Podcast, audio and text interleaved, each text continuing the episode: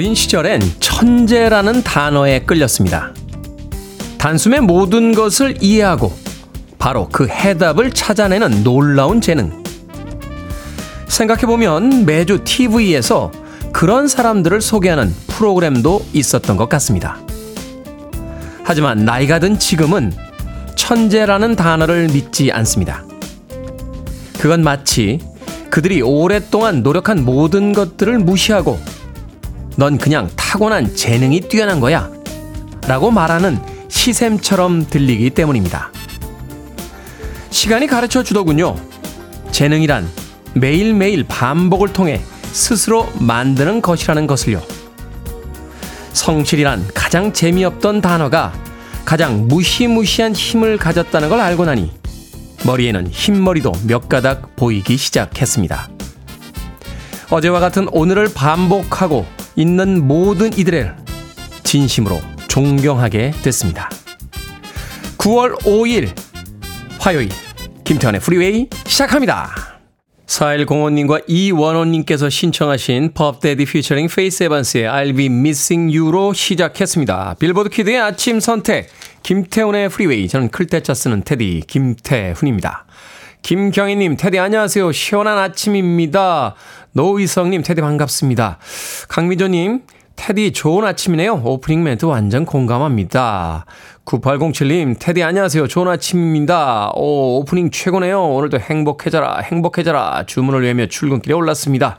테디님도 행복해지는 하루 되세요. 하셨고요. 한동호님께서는 테디 잘 지내셨나요? 그동안 바빠서 못 들어왔습니다.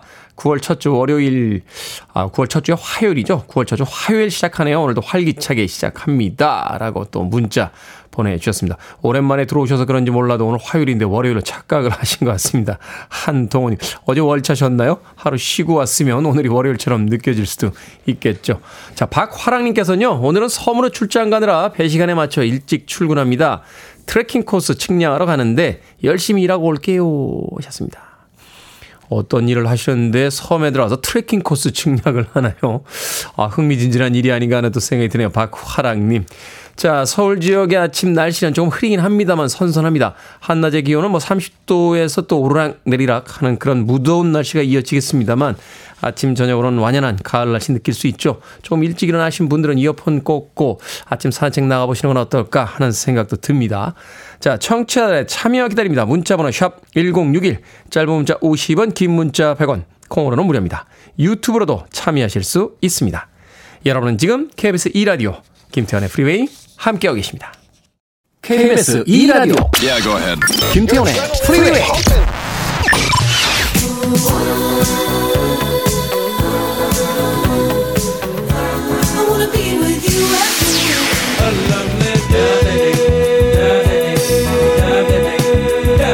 돈맥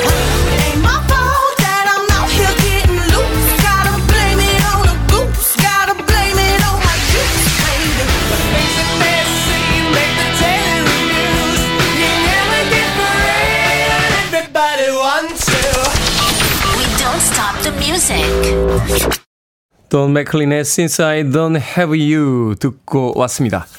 1943님께서요, 오늘 부산에서 서울로 출장을 갑니다. 상사들이랑 같이 가는 거라서 매우 갑갑한데 차 안에서 오디오가 비지 않는 방법이 있나요? 끊임없이 이야기를 해야 할 텐데 힘을 주세요! 라고 하셨습니다. 부산에서 서울까지 출장 뭘 타고 오시는지 모르겠습니다만 차로 와도 최소한 4시간 이상 걸리는 거리인데 상사들과 어떤 이야기를 해야 될까요? small talk라고 하죠. small talk. 이렇게 심각하지 않은 아주 사소하면서도 그냥 아, 부담 없이 나눌 수 있는 이야기. 이 small talk의 주제로 주로 쓰는 건요. 날씨입니다. 날씨. 예. 날씨 그리고 여행 뭐 좋아하는 음식 최근의 가십거리, 예, 정치나 종교는 빼고요. 어, 어떤 분들은 밸런스 게임도 추천을 하시더군요. 어, 뭐 그 정도면은 어느 정도의 small talk가 되지 않겠습니까? 괜히 차 타서 사장님 얘기 시작하고 회사 이야기 시작하고 그러면 복잡해지니까 아 이야기를 한번 부드럽게 연결해 보시죠. 어, 슬쩍 화제를 던졌는데 에, 상사들이 그 이야기에 이렇게 열광하면서 뛰어들면 아 미끼를 던졌는데 제대로 물었구나 하는 생각과 함께 가볍게 가십거리들 좋아하는 음식이나 여행 이야기 뭐 밸런스 게임이라고 하니까 우리 밖에는 이수연 작가 빵 터졌는데 예, 안 됩니까? 밸런스 게임은? 예. 김태훈의 프리웨이 들으십니까? 어, 이소연 작가와 백유빈 작가 중에서 어떤 작가분이 더 마음에 듭니까? 이런 밸런스 게임 하시면 부담 없이 부산에서 서울까지 오실 수 있지 않나 하는 생각이 듭니다. 자, small talk에 도움이 되라고 제가 1943님에게 피자 한 판하고 콜라 쿠폰도 보내드리겠습니다. 라디오에 사연 보냈더니 상품을 보내왔습니다. 하는 것도 최소한 한 2, 30분. 거기다 진행자가 김태훈이라고 하는데요. 김태훈? 김태훈이 누구지? 아, 옛날에 있잖아요. 영화 프로그램도 나오고 막 음악 프로그램도 나왔던 그, 바로 그 말 많이 하는 남자. 아! 그 이야기만 가지고도 한 30분은 진행이 될 것 같은데요. 1943님. 자, 김민교님, 7시 아침 이 시간을 기쁘게 기다리게 되는데, 방송을 6시부터 시작하길 바라는 건 제 욕심이겠죠? 하셨는데, 김민교님의 욕심입니다. 네, 7시가 제 한계입니다. 제발 부탁드립니다. 방송 시간 6시부터 하라고 저에게 강요하지 마시길 바라겠습니다. 조서님, 테디 반갑습니다. 오늘 저희 아들 코로나 때 군 입대 취사병으로 전역하고 1년 만에 첫 예비군 훈련 가는 날인데, 살도 찌고 군에서도 훈련을 거의 안 해서 오늘 잘하고 올지 걱정입니다. 좀 놔주시죠, 이제 아드님 좀. 아니, 군대도 아니고 예비군 훈련 가는 것까지 걱정을 하면 어떻게 합니까? 예? 조선님. 제가 뭐 하나 드릴게요. 오늘 오늘 아드님 생각 좀 잠시 잊으시고 어디 외출이라도 좀 하시는 게 어떨까 하는 생각이 드는데요. 마트 상품권 보내드리겠습니다. 마트 상품권 보내드릴 테니까 아드님이 예비군 훈련 간 것까지 제발 걱정 좀 붙들어 매시고 예, 동네 마트라도 가셔서 예. 참 동네 마트 가셔 또 아우 예비군 훈련 갔다 오면 우리 아들 뭐 해주지 또 이런 생각하고 계실 것 같은데 좀 이제 놔주세요 어머니 예, 조서원님 콩으로 오셨는데요. 샵 1061 문자로 다시 한번 이름과 아이디 보내주시면 저희들이 모바일 쿠폰 보내드립니다. 짧은 문자 50원, 긴 문자 100원입니다. 자, 구은진님께서 신청하신 음악 들려드립니다. Fleetwood Mac, Everywhere.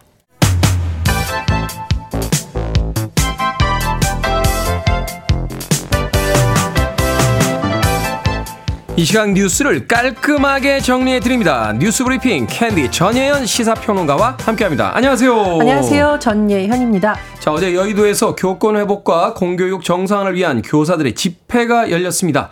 일부 학부모들도 지지의 뜻을, 뜻을 보이고 있다고요? 예, 서희초 사망교사 49제에 맞춰서 어제 국회 앞에서 추모 집회가 열렸는데 교사분들만 해도 3만여 명이 참석한 것으로 전해지고 있고요. 또 일부 학생, 학부모들도 합류 해서 교사들을 응원했다고 합니다.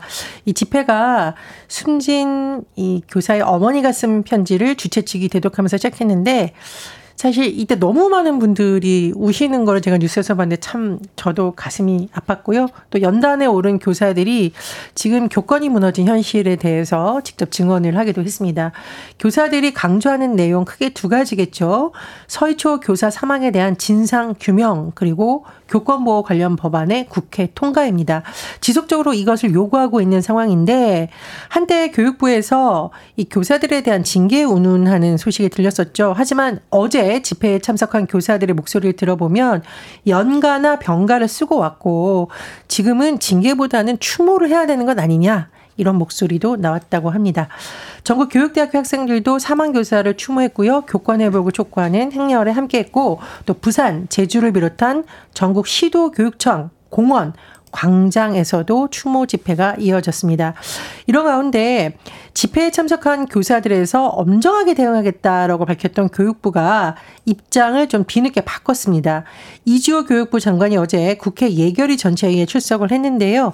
연가, 병가를 내고 추모에 참가한 교사들을 징계할 일은 없을 것이라고 말했고 또 국회 교육위 차원에서는요. 교권 회복 관련 법을 이번 주 법안 소위에서 논의하고 빠르면 이달 말 본회의에서 처리할 방침입니다. 참 어려운 문제군요.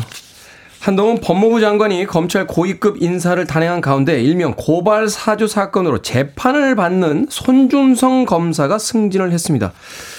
승진이 그렇게 급했나요?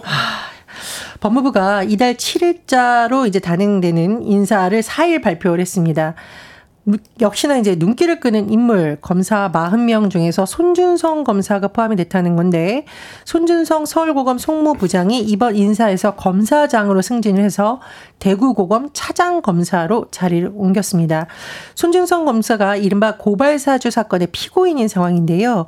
고발사주 의혹이로 하는 것은 2020년 총선을 2주 정도 앞두고 검찰이 당시 미래통합당 후보였던 김웅 의원에게 열린민주당 비례대표 의원 후보였던 최강욱 의원과 유시민 당시 노무현 재단 이사장을 비롯한 범여권 인사에 대한 고발을 사주했다는 내용. 이것이 고발 사주 의혹이고 손준성 검사는 당시 대검찰청 수사정보정책관이었는데 최 의원 등에 대한 고발장과 실명, 판결문 이미지를 김 의원에게 텔레그램 등으로 전달한 혐의 등으로 기소가 됐습니다. 그런데 기소된 검사가 1심 재판이 끝나기도 전에 검사장으로 승진한 것을 놓고 여러 가지 지금 논란이 일고 있는데요. 일부 언론에서는 검찰 인사위원회가 열리지 않았다면서 절차적 공정성을 손상한 것이다. 또 손 부장이 현재 고위공직자 범죄 수사처로부터 기소돼 재판받고 있는 중인데 승진시키는 것은 매우 부적절하다 이런 의견도 나오고 있습니다. 자, 우리나라 아동 4명 중에 1명이 스스로 불행하다고 생각하는 것으로 나타났습니다. 예, 아동권리보장원이 2022년 아동권리 인식 조사를 발표했는데요. 일단 조사에 참여한 만 10세 이상 18세 미만 아동 1,379명 중 무려 27.3%가 행복하지 않다, 불행하다라고 했다라고 합니다. 사실 4명 중 1명 이상이라고 봐야겠죠. 그런데 2020년만 해도 16.5%가 불행하다. 2021년에는 18.6%였는데 지금은 27.3%니까 10%포인트 상승한 수치이고요. 행복하지 않은 이유, 이거 들으면 좀 어른들이 막막하실 것 같은데, 아동들이 행복하지는 않은 이유, 크게 두 가지, 19%로 공동 1위였는데, 학원 문제, 가정이 화목하지 않아서라고 합니다. 참. 가슴만 답답해지네요. 자, 오성 지하차도 참사 분향소를 연장 운영하기로 했다고요? 관련 소식 정리해 주십시오. 예, 오송 참사 희생자를 기리기 위한 시민 분향소가 지난 금요일 밤 갑자기 철거돼서 유가족들이 강하게 항의한 것으로 전해졌습니다. 어, 충청북도에서 대체 장소를 찾을 때까지 기다리게 해놓고 기습적으로 철거했다. 이렇게 유가족 협의회에서 반발을 했는데요. 결국 어제 유가족과 시민대책위원회가 청주시청을 찾아 강하게 반발했고 청주시가 분향소를 다시 설치하기로 했다라고 합니다. 그리고 오송 치아 지하차도 침수 당시에 이 화물차 기사 유병조 씨가 세 명의 목숨을 구해서 지금 의인으로 불리고 있는데요. 네.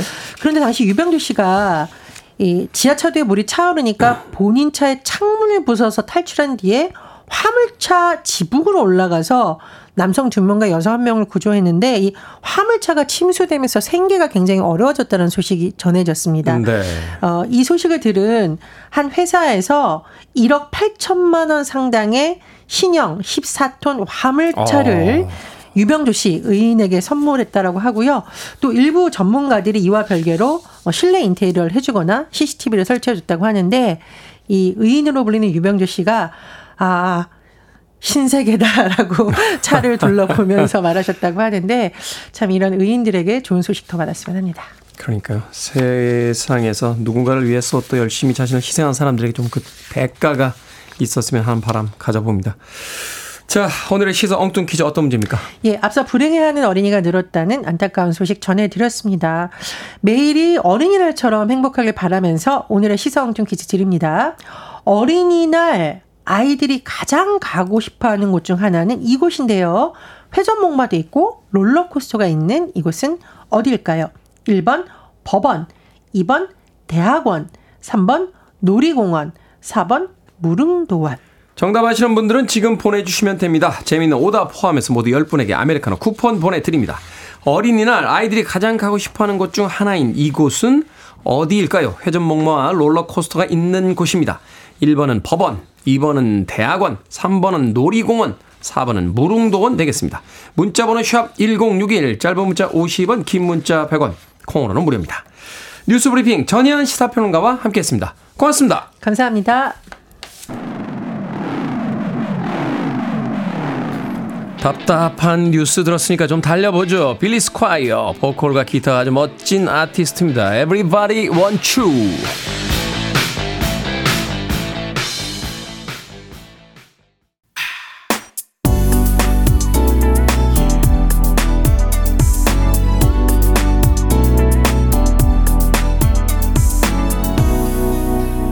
김태훈의 Freeway. 영국의 가수이자 영화배우였죠. 마리안느 페이스풀의 The This Little Bird 듣고 왔습니다. 7957님께서 신청해 주신 음악이었습니다. 마리안느 페이스풀은 젊은 날에 참 대단했어요. 어, 아랑드롱 같은 그 프랑스의 최고 배우와 또 연애를 하기도 했었고 이후에는 어, 롤링스톤스의 그 믹 재거와 또 연애를 하기도 했었죠. 당시에 뭐 여러 가지 추문도 있었습니다만 워낙 그 청순한 미모와 어, 연기 또 노래를 잘 불러서 어, 그 시대에 이 만인이 사랑했던 그런 연인으로서 어, 기억되고 있습니다. 저는 어린 시절에 이 마리안느 페이스풀이라는 그 이름 자체가 굉장히 이국적이잖아요. 어, 그래서 사, 사실 프랑스 배우인 줄 알았어요. 그 알랑드롱하고 나왔던 그 모터사이클인가요? 예, 굉장히 야한 영화 있었습니다. 예. 그 영화를 보고서 홀딱 반해가지고 예. 친구들한테 한동안 아, 프랑스 여배우 중에서는 마리안느 페이스풀이 최고라고 막 나중에 알았어요. 어, 영국 배우인 거를.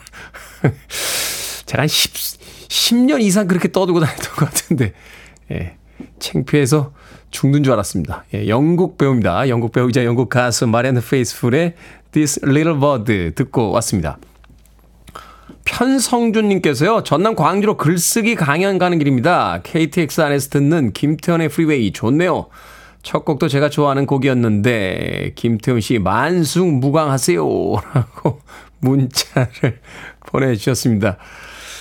여러분들 알, 알고 계시지 않나요? 편성준 작가님이라고요? 어, 그 광고회사의 카피라이터였었다가, 예, 이제 그 책을 쓰는 작가로 변신을 하셨죠. 살짝 웃기는 글이 잘 쓴 글입니다. 뭐 부부가 둘 다 놀고 있습니다. 이런 책들을 쓰셨고요. 성북동에서 그 한옥을 개조한 집에 살고 계세요. 소행성이라는 어, 집에서 살고 계신데 그 아내분도 작가님이십니다. 윤혜자 작가님. 예, 두 분께서 굉장히 재미있는 일상들을 어, 사시면서 그 글들을 올려주셔서 저도 사이트에서 어, 재미있게 보고 있는데 전남 광주로 글쓰기 강연 가시는군요. 이제 시간이 되면 기회가 되면 저도 한번 꼭 들어보고 싶습니다. 평성준 작가님 잘 다녀오시길 바라겠습니다. 자, 2380님 남편이랑 같이 출근하는데 말 한마디 안 나누던 우리 부부 방송 들으면서 함께 웃기도 하고 서로 말문도 텄습니다. 고마워요. 라고 또 문자 보내주셨습니다. 사연 읽다가 오늘 시사엉뚱 퀴즈 네, 정답자 발표를 안 했군요. 오늘 시사엉뚱 퀴즈의 정답 어린이들이 좋아하는 곳으로 여러 시선이나 놀이기구를 갖추어 놓은, 갖추어 놓은 이곳은 어디일까요? 정답은 3번 놀이공원이었습니다. 놀이공원. 이동호님, 놀이공원입니다. 아버지는 아이들을 위해 줄만 섭니다. 하셨는데.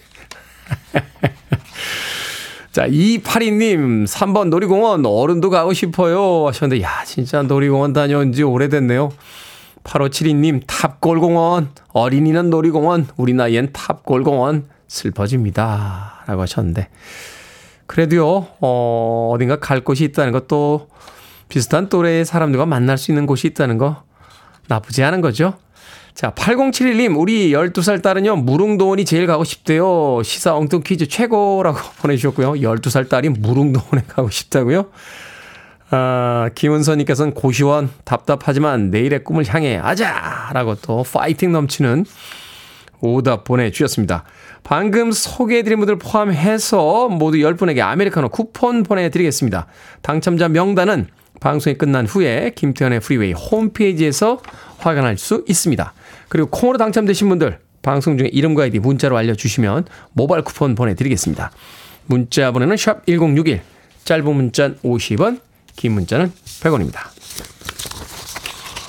5868님께서요. 아침 저녁으로 선선하다. 이제 좀 살 것 같다. 이래서 인간은 사회적 동물이다. 라고 문자를 보내주셨는데 이 괴이한 3단 논법은 뭡니까? 아침 저녁으로 선선하다. 이제 좀 살 것 같다. 아 여기까지 빌드업이 괜찮아요. 그런데 이래서 인간은 사회적 동물이라는 도대체 어떻게 도출되는 결론입니까? 5868님. 아침부터 또 웃게 해주시네요. 이숙자님께서 신청하신 에밀리아의 음악 듣습니다. Big Big World.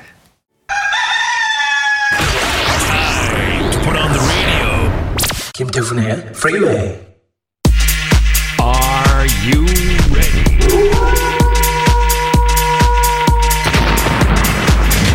김상건님의 사연으로 시작합니다. 저는 소를 좋아합니다. 그 중에서 가장 으뜸인 소는 신세계 상담소.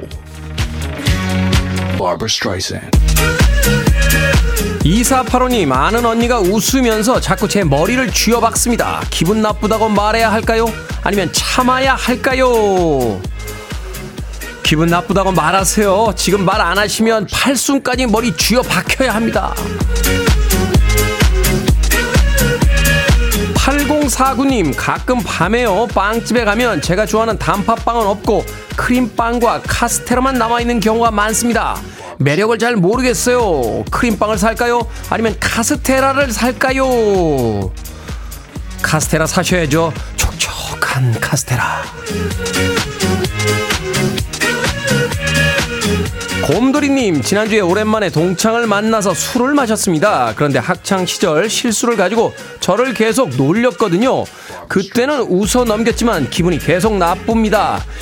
참아야 할까요? 아니면 사과하라고 연락할까요? 참으세요. 오랜만에 만난 누군가가 예전의 내 모습을 놀린다면 그건 내가 지금 아주 멋지게 잘 살고 있다는 의미입니다. 6117님, 요즘 짜증만 내는 사춘기 아들, 모른 척 할까요? 아니면 같이 짜증을 내줄까요? 모른 척 합시다. 지난 수백 년간 전 세계 수많은 부모들이 다 도전했지만 실패한 게 바로 그 사춘기입니다. 방금 소개해드린 네 분에게 선물도 보내드립니다. 콩으로 뽑힌 분들은 방송 중에 이름과 아이디 문자로 알려주세요. 여러분의 고민 가리지 않고 받습니다. 문자번호 샵 1061, 짧은 문자 50원, 긴 문자 100원, 콩으로는 무료입니다. 크로메오입니다. Jealous, I ain't with it.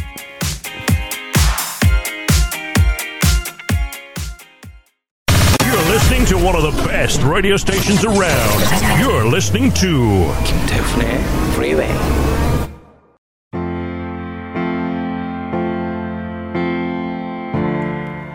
빌보드 키드의 아침 선택 KBS 2라디오 김태훈의 프리웨이 함께하고 계십니다.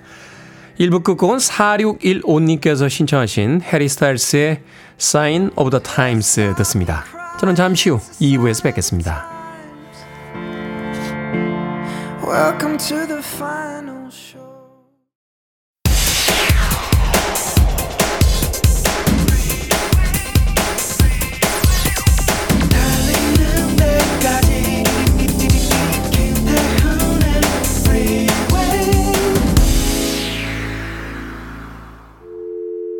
I need your arms around me. I need to feel your touch.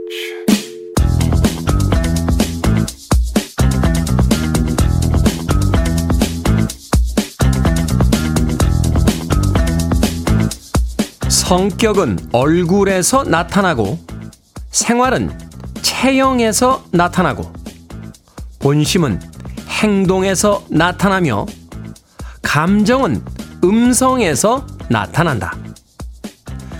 배려는 먹는 방법에서 나타나고 센스는 옷차림에서 나타나며 스트레스는 피부에서 나타나고 인간성은 약자를 대하는 태도에서 나타난다.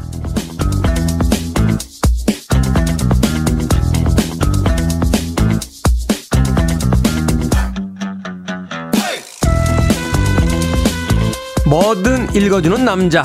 오늘은 청취자 변남길님이 보내주신 글을 읽어드렸습니다. 사람의 품위는 사소한 부분에서 드러나죠. 스스로 난 이런 사람이야. 정의할 수 있는 게 아니라 평소에 말하는 방식과 태도, 자세나 생활 습관에서 자연스럽게 묻어납니다. 그래서 더 지키기 어려운 것 아니겠습니까? 그나저나 이렇게 돌려서 제 칭찬을 해주시다니 얼굴에서 드러나는 성격, 체형에서 드러나는 생활. 아, 숨길 수가 없군요. 이은희님께서 신청해주신 빌 위더스의 Lovely Day 듣고 왔습니다. 김태훈의 프리웨이 2부 시작했습니다. 앞서 일상의 재발견, 우리 하루를 꼼꼼하게 들여다보는 시간, 뭐든 읽어주는 남자. 오늘은 청취자 변남긴, 변남길님이 보내주신 글을 읽어드렸습니다. 7394님, 테디가 제일 웃겨요.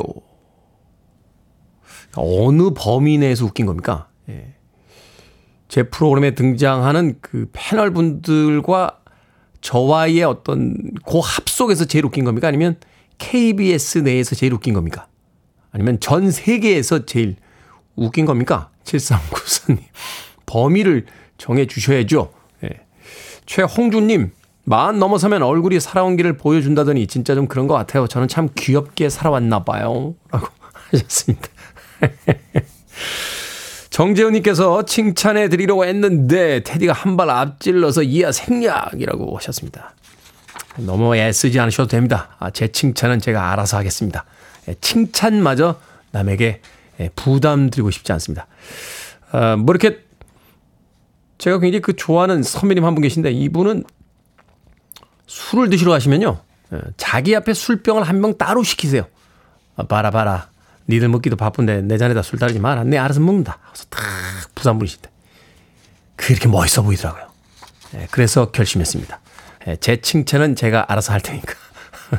너무 걱정하지 마십시오. 제가 알아서 다, 예, 머리끝부터 발끝까지, 예, 모든 칭찬은 제가 알아서 다 하도록 하겠습니다. 자, 뭐든 읽어주는 남자. 여러분 주변에 의미 있는 문구라면 뭐든지 읽어드립니다. 김태현의 프리웨이 검색하고 들어오셔서 홈페이지 게시판 사용하시면 됩니다. 말머리 뭐든 달아서 문자로도 참여 가능합니다. 문자 번호 샵 1061, 짧은 문자 50원, 긴 문자 100원, 콩으로는 무료입니다.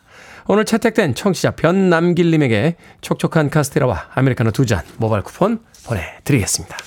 I want it, I need it, I'm desperate for it. Okay, let's do it. 김태훈의 프리웨이 가을 분위기가 물씬 풍기는 두 곡의 음악을 이어서 들려드렸습니다. The Bells의 Stay a While 그리고 제인 버킨의 Yesterday, Yesterday 두 곡이었습니다. 어, 제주도에서 최미남님께서요. 이 두 곡을 이어보면 어떨까요? 하는 요청이 있으셔서 저희들이 이어봤고요. 또 두 번째로 들려드린 제인 버킨의 Yesterday, Yesterday는 8761님이 신청하신 신청곡이기도 했습니다. 잘 어울리죠? The Stay a While, 제인 버킨의 Yesterday, Yesterday까지 두 곡의 음악 이어서 듣고 왔습니다. 8235님, 테디, 극 T인 남편과 살기 힘듭니다.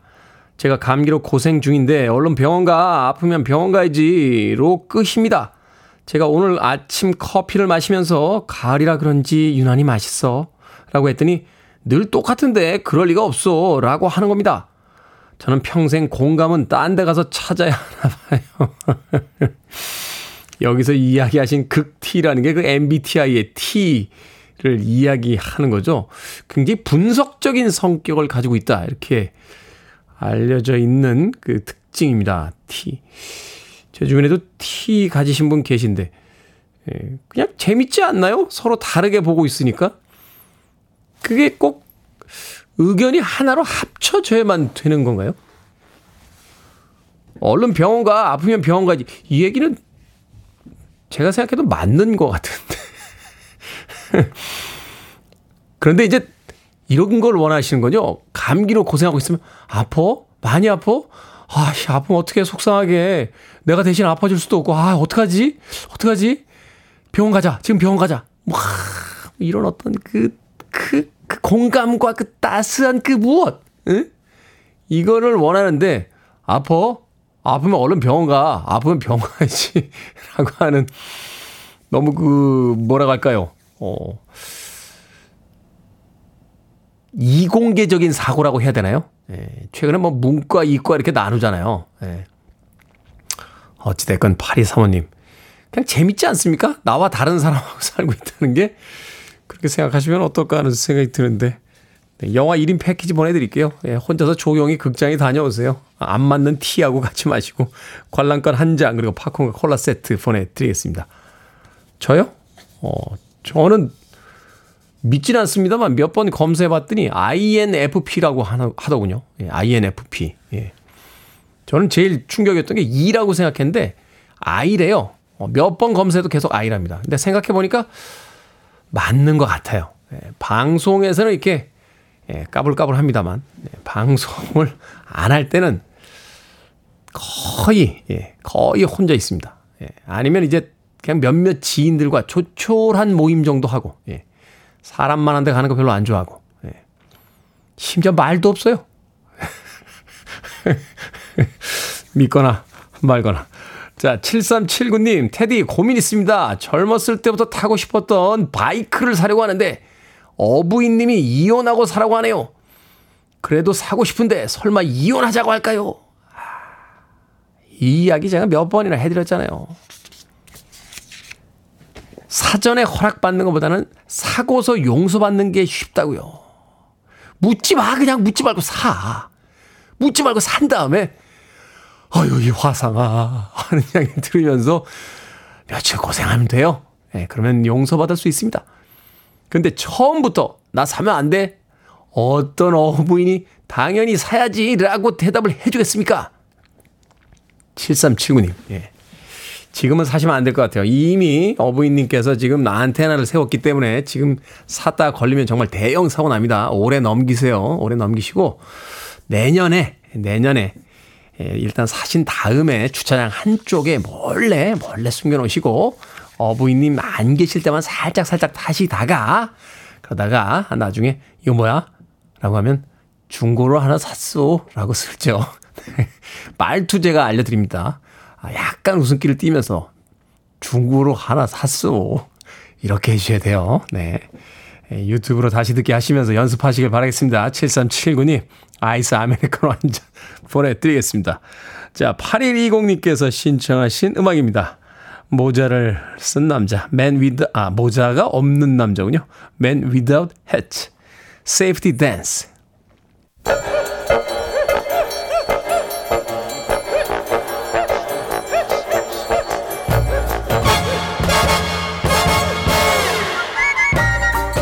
온라인 세상 속 촌철살인 해악과 위트가 돋보이는 댓글들을 골라봤습니다. 댓글로 본 세상.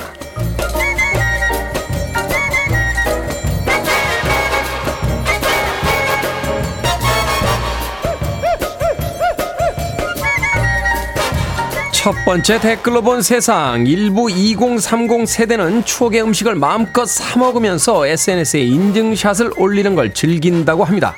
이른바 어른 플렉스라는 건데요. 어렸을 때 엄마가 비싸다고 안 사주던 아이스크림을 다섯 개씩 뜯어 컵에 쌓아놓고 먹거나 하루에 하나씩만 먹을 수 있었던 맛있는 영양제를 과자 먹듯이 계속 먹는 식인데요.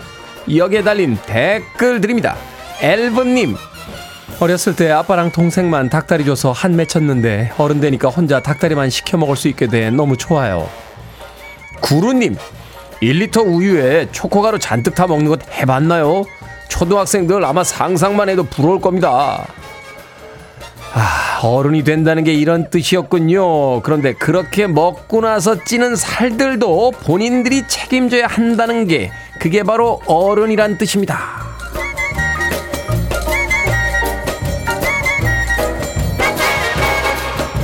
두 번째 댓글로 본 세상 설악산 대청봉을 오르는 사람들에게 30년간 쉼터가 되어줬던 중청 대피소가 다음 달 철거에 들어갑니다. 강풍과 폭설에 건물이 노후돼 안전진단에서 D등급 판정을 받았기 때문인데요. 지금까지는 대피소 기능을 하는 동시에 등산객들의 숙박도 가능했지만 내년 12월 새 건물이 지어지면 비상 대피 공간만 제공하고 숙박은 불가능해진다고 합니다. 여기에 달린 댓글 드립니다. 심원 오공님 오래전 겨울에 중청 대피소에서 며칠 묵은 적이 있습니다. 신혼여행으로 설악산에 올라 만두 빚던 신혼부부가 가장 기억에 남는군요. 로렌님, 추억이 사라지는 건 안타깝지만 더 튼튼하고 안전해졌으면 좋겠습니다. 많은 추억이 있던 곳일 텐데 시간 앞에서 결국 사라지는군요. 하지만 좋았던 기억마저 잊혀지진 않았으면 좋겠습니다.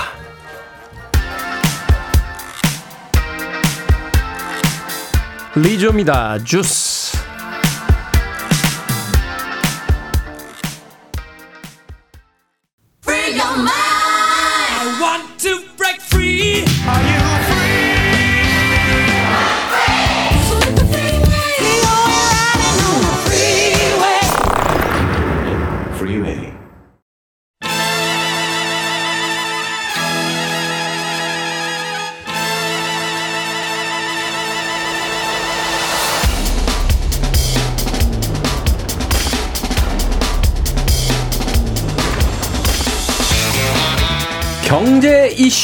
알기 쉽게 풀어드립니다. Understanding 안승찬 경제 전문 기자와 함께합니다. 이게 머니 사무소 안승찬 경제 전문 기자 나오셨습니다. 안녕하세요. 안녕하세요. 자, 50년 만기 주택담보대출 상품이 등장하면서 뜨거운 관심을 모았습니다. 대한민국에서 뭐 부동산은 거의 종교에 가깝다 이런 이야기도 있습니다만 네. 그런데 최근에 우려의 목소리도 심심찮습니다. 네. 어떤 상황인지 좀 짚어보도록 하겠습니다. 50년 만기 주담대와 관련해서 가계 대출이 늘었다고요? 그렇습니다. 요즘 뭐 은행 대출 받는 사람들이 갑자기 급증하는 추세거든요. 네. 어, 최근 한 달 동안에 다섯 개 시중은행 주택담보 대출이 한 2조 원 이상 늘었는데 이거 몇 년 동안 없었던 굉장히 높은 수준입니다. 근데 지금 어, 대출이 늘어난 게 굉장히 특이한 게 한국은행도 기준금리를 지금 3.5%까지 굉장히 높여놓은 상태잖아요. 그렇죠. 그럼 시중의 금리도 뭐 당연히 높겠죠. 높아진 상태라고 봐야 되는데 이자가 어 비싸네. 그러면 대출이 좀 예전보다 줄어들어야 정상이잖아요. 근데 요즘 몇 달째 계속 대출이 늘어나고 있는 추세니까 음. 어 이게 무슨 일이 일어나는 거지? 이렇게 사람들이 궁금한 거고 최근에 한두 달은 정말 많이 늘었거든요. 이거는 어 그냥 예상해 보면 사람들이 부동산에 대한 전망이 바뀌었다거나 네. 아니면 예전보다 대출을 더 쉽게 받을 수 있는 구조가 됐다. 이렇게 생각할 수 있고 이런 상황에 한가운데 있는 게 오늘 말씀드릴 50년 만기 주택담보대출이다. 음. 어, 그렇게 볼 수 있는데 50년 만기 주담대라는 게 뭐 말 그대로 뭐 집을 담보로 돈을 빌릴 때 50년에 걸쳐서 제가 빚을 나눠서 갚겠습니다. 이런 뭐 대출이잖아요. 네. 50년 만기가 나온 건 뭐 사실 그렇게 오래되진 않았습니다. 얼마 전까지만 해도 대체로 주담대는 30년 만기. 그렇죠. 30년 어, 30년 만기. 그렇게 많이 빌렸는데 몇 달 전에 지금 50년 만기 주택담보대출이 등장한 이후에 사람들이 이 상품 굉장히 많이 지금 집중적으로 받아가고 있는데요. 네. 50년에 걸쳐서 나눈 거, 갚는 거니까 매년 내야 하는 뭐 부담이 줄어드는 그런 효과는 있겠습니다만 그렇겠죠? 50년 만기 주담대 인기는 무엇보다 이 DSR이라고 하는 대출 규제. 아. 요, 요걸로 피해가는 방법으로 쓰이고 있다는 점 때문에 지금 굉장히 뜨거운 이슈가 됐죠. DSR. 그러니까 DSR이 소득을 기준으로 이제 대출 얼마 이상 해주지 않는다라고 그렇습니다. 하는 게 대출 예. 규제 정책이잖아요. 네, 네. 이제 50년 만기 주담대하고 이제 상관이 있다. 이제 30년일 때하고 50년일 때는 차이가 생기니까. 그렇습니다. 거기서 이제 말하자면 대출액이 늘어나거나 안 되던 사람들이 받을 수 있는 상황들이 되겠네요. 그렇습니다. 그렇습니다. DSR 규제라는 게 이제 우리말로 하면 요즘 뭐 많이 들어보셨겠습니다만 총부채 원리금 상환 비율인데 네. 쉬운 말로 뭐 말씀하셨던 대로 벌어들인 수입을 한번 따져서 어 네가 수입이 얼마니까 얼마 이상은 대출 안 됩니다. 이렇게 규제하는 어, 그 규제거든요. 그러니까 지금은 네. DSR 40% 대출을 제한하고 있어요. 그러니까 내가 한 해 동안 갚아야 될 원금하고 이자를 합쳐서 내 연봉의 40%를 넘으면 안 돼. 음, 이, 음. 이 규제입니다. 그러니까 DSR 규제를 적용하면 내 연봉이 작으면, 그러니까 수입이 작으면 작을수록 대출 받을 수 있는 금액이 줄어들고, 줄어들죠. 어, 연봉이 많으면 대출도 많이 받을 수 있고. 음. 근데 이 DSR이 본격적으로 도입된 게 2021년부터인데 이때부터 우리나라 대출이 아주 드라마틱하게 줄어들게 됐거든요. 왜냐하면 네. 수입이 적은 사람은 대출이 줄어드니까. 그렇겠죠. 예전처럼 막 빌릴 수 있는 구조가 안 돼요. 굉장히 강력한 대출 규제인데 예전에는 살려는 집의 그 가격 대비 몇 퍼센트 이런 그렇습니다. 식으로 줬잖아요. 그렇습니다. 그러니까 내 수입은 어. 별로 많이 많이도 보지는 않았고. 근데 지금 50년 주담대가 등장하면서 무슨 일이 벌어졌느냐면 같은 돈을 꾸더라도 이 50년에 걸쳐서 쪼개서 갚으니까 한 해 동안 갚아야 될 원금하고 이자가 30년 만기 주담대보다 훨씬 줄어들게 되는 거예요. 그러니까 거의 수... 거의 한 60% 정도면 되는, 된다는 그러니까 얘기잖아요. 똑같은 수입이 똑같은 사람도 DSR 규제를 예전보다 훨씬 더뭐 더 받을 수 있는 네. 규제를 피해가니까 대출을 더 받을 수 있는 그런 구조가 되는 건데 예를 들어봐서 연봉이 5천만 원인 직장이 있다고 해봐요. 네. 그럼 만약에 6억 원을 내가 30년 만기로 빌렸다. 음. 그럼 이자 안, 하, 안 생각 안 하고 원금만 따져도 30으로 나누니까 1년에 2천만 원씩 갚아야 되는 거죠. 그러네요. 1년에 2천만 원이고 벌써 내 연봉 5천만 원에 40%가 벌써 꽉 차는 거예요. 어. 근데 이거 같은 6억 원을 빌렸는데 50년으로 대출을 받으면 6억을 50으로 나누니까 1년에 1,200만 원씩으로 떨어지잖아요. 뚝 떨어지네요. 그게 굉장히 낮아지는 거고 이렇게 계산하면 대출할 수 있는 어, 한도가 자동으로 이제 더 상- 생기는 그런 건데 이건 마치 어떤 도로에서 5톤 미만 아니 5톤 이상 화물 적재 차량은 진입하지 마세요. 이런 네. 표지판이 있다고 해봐요. 음. 뭐 이거 피하는 방법은 굉장히 쉽습니다. 나눠 치르면 되죠. 4.5톤으로 조금씩 나눠서 그렇죠. 네. 어, 그러면 전부 다 통과 가능한 거잖아요. 마찬가지로 30년 만기로 50년으로 늘린다는 건 30대에 나눠서 어, 화물 실을 그 물량을 50대에 나눠서 이렇게 담으면 음. 그만큼 한 대당 화물이 줄어드니까 전부 통과가 가능하다. 이런 상황이고 그래서 대출을 최대한 길게 받아서 어, 갚아야 될 금액을 낮출수록 DSR 규제를 이제 쉽게 피해갈 수 있는 음. 지금 그런 상황에 대해서 50년 만기 때문에 DSR이 많이 무력화됐다. 이런 얘기가 나오고 있습니다. 그러니까 쉽게 얘기해서 이런 거잖아요. 카드를 사용할 때 이게 음. 뭐총 한계를 따지는 게 아니라 1년 한계. 그렇습니다. 1년 이- 한도 이렇게 정하면 우리가 36개월로 나누던 거 그럼 60개월로 할게요. 그렇습니다. 그렇게 해서 나눠버리는 거잖아요. 네, 그냥. 맞아요. 아. 50년 만기 주담대 천천히 갚는다는 의미뿐만이 아니라 이제 DSR 규제를 피할 수 있다. 이 이제 요소가 있기 때문에 지금 예. 그렇습니다. 급격히 이제 대출이 늘고 있다. 예, 요게 네. 굉장히 중요한 포인트인데 근데 재밌는 게 은행들이 그럼 왜 갑자기 50년 만기 주택담보대출이라는 상품을 내놨느냐. 네. 이게 정부가 시발점이라는 게 참 아이러니한 어, 점이거든요. 정부가 시발점이다. 제가 이제 몇 달 전에 여기서도 이제 정부의 특례 보금자리론 한번 설명드린 적이 있었는데 아, 특례 보금자리론 게 정부의 대출 상품입니다. 아, 음. 그러니까 보통 정부 대출 상품은 정부가 이제 이런저런 보증을 해줘서 좀 싸게 대출을 해주는 상품이니까 네. 아, 아무나 해주지 않고 보통 이런저런 제한을 많이 둬요. 예를 들어서 뭐 소득이 좀 낮은 사람한테만 대출을 해준다거나 음. 무주택자한테만 해준다거나 뭐 신혼부부한테만 해준다거나 이런 식으로 제한들을 보통 둡니다. 왜냐하면 당연히 이건 뭐 정부의 재원으로 대출을 해주는 거니까. 정부는 이제 금융기관이 아니라 말하자면 이제 보조적 능력, 그 역량을 해주는 조금, 거니까. 조금 어려운 분들 어. 좀 배려를 해줘야 되는 분들한테 대출을 해준다는 컨셉이라서 당연히 뭐 이런저런 어, 제한들이 들어가는데 특례 보금자리론의 경우는 정말 특이하게도 소득 제한이 없었어요. 누구나 대출 받을 수 있는 구조로 만들어놨습니다. 그래서 재벌집 막내 아들도 가서 특례 보금자리론 받을 수 있는 어, 구조로 만들었고 집이 한 채 있어도 신청이 가능하고 네? 그래서 그 당시에 유일한 제한은 담보로 맡기는 집이 9억 원을 넘지 않아야 된다. 딱 요 조건 하나만 붙어 있고 나머지는 제한을 다 푸는 상품이어서 굉장히 파격적인 조건이었어요. 근데 특히나 특례 보- 보금자리론이 당시에 더욱 주목을 받았던 이유가 DSR 오늘 막 계속 말씀드리는 이 소득 어, 대출 규제 요거 적용을 빼줬거든요. 그러니까 DSR 규제에서 이걸 예외로 해주니까 그동안 음. DSR 규제 때문에 대출 못 받았던 사람들이 이야 그야말로 이제 대출 받을 수 있게 됐구나. 너도 나도 대출을 받아갑니다. 그래서 당시에 정부가 40조 원 규모의 특례 보금자리론 어, 내놨는데 어마어마한 속도로 대출이 나갔고요. 초반에 처음 나왔을 때는 하루에 막 1조 원씩 대출이 나갈 정도로 굉장히 인기였거든요. 이건 약간 시그널이 집값이 9억 원만 넘지 않으면 된다. 모든 걸 다 대출해주고. 약간 빚내서 집 사라 이런 시그널 아닌가요? 그- 근데 진짜 재밌었던 게 특례 보금 자리론 상품에 어, 정부에서 해줄 때 50년 만기까지 여기서 대출을 처음 해줬습니다. 아, 여기서 힌트를 얻었군요, 은행이. 그러니까 그동안 우리나라에서 가장 긴 게 40년 만기였는데 네. 그동안 없었던 50년 만기 모기지 상품이 딱 등장하게 되니까 사람들이 막 굉장히 많이 빌려가잖아요. 그 은행들이 열심히 이걸 딱 본 거예요. 음, 음. 은행들은 원래 대출을 많이 해줘야 돈을 많이 버는 구조로 돼 있잖아요. 이자가 가장 그 큰 장사니까. 그렇습니다. 근데 DSR 규제 때문에 대출을 잘 못 해주고 뭐가 막혀 있었던 상황인데 어 딱 보니까 어 이 정부가 50년 주담대를 해주네. 그러면 정부도 했으니까 우리가 해줘도 뭐 뭐라고 못하겠네. 이런 생각이 든 거죠. 음. 그러면서 은행들이 하나둘씩 50년 만기 주담대를 내놓기 시작하고 말씀드렸던 것처럼 50년으로 쪼개니까 DSR을 합법적으로 피할 수 있는 방법이 되고 예전보다 대출을 훨씬 많이 받을 수 있는 구조가 됐거든요. 그래서 그동안 DSR 규제 때문에 대출을 못 받던 수요가 한꺼번에 모시, 몰리면서 요즘 가계 대출이 굉장히 늘어나는 그런 음. 상황이 됐다. 어찌 보면 이제 정부가 힌트를 줬다라고 볼 수가 있는 거군요. 네, 예.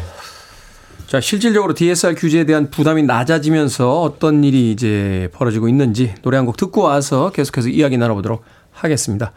클레어 파트너님께서 신청하신 런치머니 루이스의 Bills 듣습니다. 정신없네요. 런치머니 루이스의 Bills 듣고 왔습니다. 빌보드 키드의 아침 선택 KBS 2라디오 김태훈의 Freeway 함께하고 계십니다. 이게 머니 사무소 경제 전문 안승찬 기자와 50년 만기 주담대를 둘러싼 우리 경제 상황 알아보고 있습니다. 자, 정부가 DSR 규제를 허물어뜨렸다라고 볼 수도 있겠는데 예. 앞서 노래 나가는 동안 잠깐 둘이서 이야기를 나눴습니다만 과거에 이제 집을 살 때 빚을 내서라도 좀 사라라는 음. 그 시그널이 있었는데 그때 이후로 집값이 굉장히 폭등하는 걸 보고 나서 폭등했죠. 폭등했죠. 말하자면 이런 정부의 어떤 정책이 나왔을 때 음. 아직까지 집이 없는 사람들 입장에서는 지금에서 사야 되는 거 아니야? 맞습니다. 네. 약간 트라우마가 있는 거예요. 트라우마가 생기는 거죠? 예. 네. 저도 사실 그때 집 안 사서 트라우마가 생겼는데. 저도 그때는 안 샀어요. 예. 그러니까 따지고 보면 사실은 특례 보금자리론을 정부에서 연초에 시작한 게 부동산 그때 막 PF 문제가 막 터지면서 네. 아, 이거 너무 좀 걱정된다는 시그널은 있었어요. 그래서 대출을 너무 조이면 혹시나 연쇄적으로 금융회사까지 문제가 되고 건설회사까지 음, 음. 문제가 되지 않을까 이런 걱정하던 때여서 정부가 조금 자금에 물꼬를 터야 되겠다 이렇게 내놓은 게 특례 보금자리론이어서 어 사실 뭐 주목이 굉장히 근데 너무 주목을 받았다는 음, 음 부작용이 있었던 것 같습니다. 특히 특례 보금자리론에서 이제 대출 여풍이 50년 만기 주담대까지 이어지니까 정부도 아 이거 너무 너무 이게 우리가 생각했던 음. 것보다 반응이 센데 이렇게 겁, 겁이 났다고 볼 수 있고 왜냐하면 지금 대출이 늘어나면 요즘 수도권 부동산 가격이 이제 대출이 늘어나면서 수동 부동산 가격도 좀 오르는 추세를 지금 보이고 있잖아요. 네. 정부가 대출 완화해 준 게 마침 말씀하셨던 대로 예전에 정부가 빚내서 집 사라 이런 신호를 준 것처럼 이제 사람들이 생각하기 시작했다는 게 지금 굉장히 무서운 점이고 실제로 통계를 찾아보니까 한국은행이 발표하는 주택가격 전망 CSI라는 지표가 있습니다. 이게 사람들이 1년 이후에 집값을 어떻게 전망하느냐. 요걸 이제 설문조사한 지표인데 100을 넘으면 집값이 오를 거다고 생각하는 사람들이 많다는 뜻이고 네. 100 미치면 이제 떨어질 거야 이렇게 예상하는 사람들이 많다 이런 뜻인데 작년 11월만 해도 이 주택 가격 전망 CSI 지수가 60일이었어요. 그러니까 음. 대다수가 집값은 이제 떨어질 거야. 그렇죠. 그렇게 생각하고 있었다는 뜻인데 지금 이게 얼마까지 올랐느냐? 108까지 높아졌습니다. 어? 그러니까 굉장한 반전이고 지금 사람들은 집값이 앞으로 오를 거야. 지금 다들 이렇게 생각하는 사람들이 더 많아졌다는 실제로 뜻입니다. 그 떨어졌던 집값이 지금 굉장히 많이 회복이, 회복이 되고, 있어요. 되고, 있어요. 예, 회복이 되고 있는 추세고. 그러니까 부동산에 대한 심리가 살아나니까 대출 수요도 많아지고 있고 여기다 50년 만기 주담대까지 등장하니까 어 DSR도 피해갈 수 있겠네. 그러니까 지금 대출이 막 늘어나는 상황이 벌어지고 있다 이렇게 볼 수 있어서 이게 아주 좋은 현상이라고 볼 수는 없죠. 음. 음, 김지현님께서 50년이면 집을 사는 게 아니라 빌리는 거 아닌가요? 죽을 때까지 살다가 더 이상 예. 필요 없게 되면 집 팔아서 남은 원금 상환하는 방식. 그래도 얘기했는데 뭐 틀린 말은 아닌 것 같습니다. 네. 자 이에 따른 정부의 대응이 있겠죠? 정부 대응이 있습니다. 지금 어 조금 너무 상황이 심했다고 생각을 했는지 이런저런 규제를 가하기 시작했거든요. 일단 어, 50년 만기 주담대에 나이 제한을 좀 뒀으면 좋겠다. 이렇게 은행들을 압박했기 시작했습니다. 그렇죠. 그러니까 저 같은 사람은 50년 만기로 주담대 받겠다 어떻게, 그러면 어떻게 갚냐? 아니, 전 건강해서 살 수 있습니다.라고 이제 경제 활동 나이가 사실 또 지나가는 네. 거니까. 네, 그렇습니다. 네. 어, 그래서 그래도 뭐 소득이 적은 젊은 층한테는 대출받은 방법이 없으니까 50년 난 나눠서 갚겠습니다. 이렇게 50년 만기 주담대를 해주는 건 그래도 명분이라도 있는데 나이가 좀 있는 계층한테 50년 만기 주담대 해주는 건 대놓고 DSR 피해자 피해가자는 용도 아니겠느냐. 뭐 이런. 그러면 50년 만기 주담대는 뭐 실질적으로 20대나 30대 정도를 겨냥한 겁니까? 예, 그렇습니다. 원래 원래는 취지는 그런 건데 이게 처음에는 그런 나이 제한이 없어서 그러니까 뭐, 뭐 한번 은행들은 근데 대출을 많이 해주고 싶으니까 사실 말을 잘 안 들었거든요. 그래서 지금 후속 대책으로 내놓은 게 50년 만기 주담대 빌려주더라도 DSR 계산은 앞으로 40년으로 적용해라. 그게 무슨 뜻인가요? 이게 참 황당한데 50년 만기 대출 해줬잖아요. 네. 나는 50년으로 나눠서 갚기, 갚을게요라고 네. 대출을 해줬는데 DSR 계산할 때는 50으로 나누지 않고 40으로 나눠라. 그러니까 담, 담보 대출의 자격은 40년으로 보되 예. 아 40년을 통과하면 그래 그러면 할부는 50년으로 해줄게 이렇게 예, 된다고요? 실제는 50년 할부인데 DSR 적용할 때 얼마까지 빌려줄 거야. 요걸 계산할 때는 40년으로 계산해서 어 대출을 해준다는 뜻이거든요. 그러니까 이게 어떻게 보면 굉장히 황당하죠. 모양은 50년 만기인데 실제로 40년으로 계산하라는 게 누가 봐도 이상한데 음. 아, 정부도 어떻게 보면 너무 놀라서 좀 부랴부랴 수습하느라고 아, 급하게 내놓은 미봉책이 아닐까 뭐 그런 생각도 들긴 듭니다. 막상 필요한 중년의 어떤 그 가구에는 50년 담보 대출이 쉽지 않을 것 같고. 야, 이게 참 복잡한 문제인데. 네. 이제 어찌됐건 뭐 50년 만기 대출해 주는데 40년으로 DSR 계산해라. 그러면 대출 규제가 강화가 되는 건가요? 근데 사실은 뭐 조금 그런 추세로 지금 다시 돌아서고 있어요. 그러니까 사실 돈이 필요한 사람한테 은행 대출 해준다는 건 뭐 꼭 필요한 거거든요. 네. 생각해 보면 예전에 중장년 지금의 이제 뭐 40대, 50대, 60대 조금 어 중장년층들이 예전에 쉽게 대출 받아서 그 돈으로 이자만 내고 음. 원금 안 갚고 그래서 집 사서 그냥 부자가 많이 됐잖아요. 집값 올라가니까 그냥 팔아서, 팔아서 그냥 갚아버리고, 갚아버리고. 차액으로 또 네. 어, 그래서 지- 예전에는 다들 돈을 그렇게 벌었는데 지금은 DSR 규제를 엄격하게 적용하니까 소득이 적은 젊은 층들은 그럼 난 집을 어떻게 사라는 거냐 음, 이런 음. 불만이 나올 수 있어요. 그럴 수 있겠네요. 음, 그래서 50년 만기 주담대라는가 이런 게 사실은 젊은 층한테는 어떻게 보면 조금 완화해 줄 필요성이 있긴 있고 네. 뭐 그렇긴 한데 그래서 DSR 규제를 너무 강화하게 적용하면 사실은 그 인기 있는 정책은 아닌 건 분명합니다. 음. 어, 그럼에도 불구하고 왜 우리도 DSR 정책을 이런 걸 하느냐? 우리나라 가계 부채가 너무 많이 늘어났다는 측면은 있거든요. 100%가 넘어갔죠? 그렇습니다. 한국의 그 GDP 대비 가계 부채 비율이 105%인데 뭐 주요국 따지면 한 전 세계에서 세 번째쯤 높아요. 근데 이거는 전세금 빼놓고 계산한 거라서 우리나라 네. 전세금이 한 천조 원쯤 되거든요. 이거 다 이것까지 합치면 뭐 가계 대출이 한 3천 조쯤으로 계산이 되니까 GDP하고 비교하면 뭐 100% 훨씬 넘어갑니다. 주요국 중에서 가장 높은 수준이 우리나라다 이렇게 볼 수 있어서 대출 가계 대출을 어느 정도 규제하는 건 사실은 불가피한 상황이라고 어, 볼 수 있다 이런 지적들이 많은데 네. 지금 정부는 제가 보기에는 좀 오락가락한다는 점이 문제인 것 같아요. 정책적인 측면에서. 예, 그러니까 부동산 가격이 좀 떨어지면 어, 금세 대출 규제를 좀 완화해주고 뭐 그러니까 사람들이 아유 그럼 또 빚내서 집 사라는 뜻인가 이렇게 완 생각하고 또 우르르 몰리고 그러니까 또 우르르 몰리니까 다시 겁나니까 다시 대출 규제 나오고 그래서 조금 장기적인 안목을 가지고 대출도 좀 통제하고 주택 공급도 좀 아, 넉넉하게 해서 네. 장기적으로 좀 집값이 안정되는 그런 구조를 만드는 게 지금 좀 중요할 것 같습니다. 경제 상황이 안 좋을 때 부동산 정책을 치트키로 쓰고 있는 건 아닌지 한번 좀 고민을 해봐야 될 것 같습니다. 자, 이게 뭐니 사무소 50년 만기 주담대 상황 알아봤습니다. 지금까지 Understanding 안승찬 경제 전문 기자와 이야기 나눠봤습니다. 고맙습니다. 고맙습니다.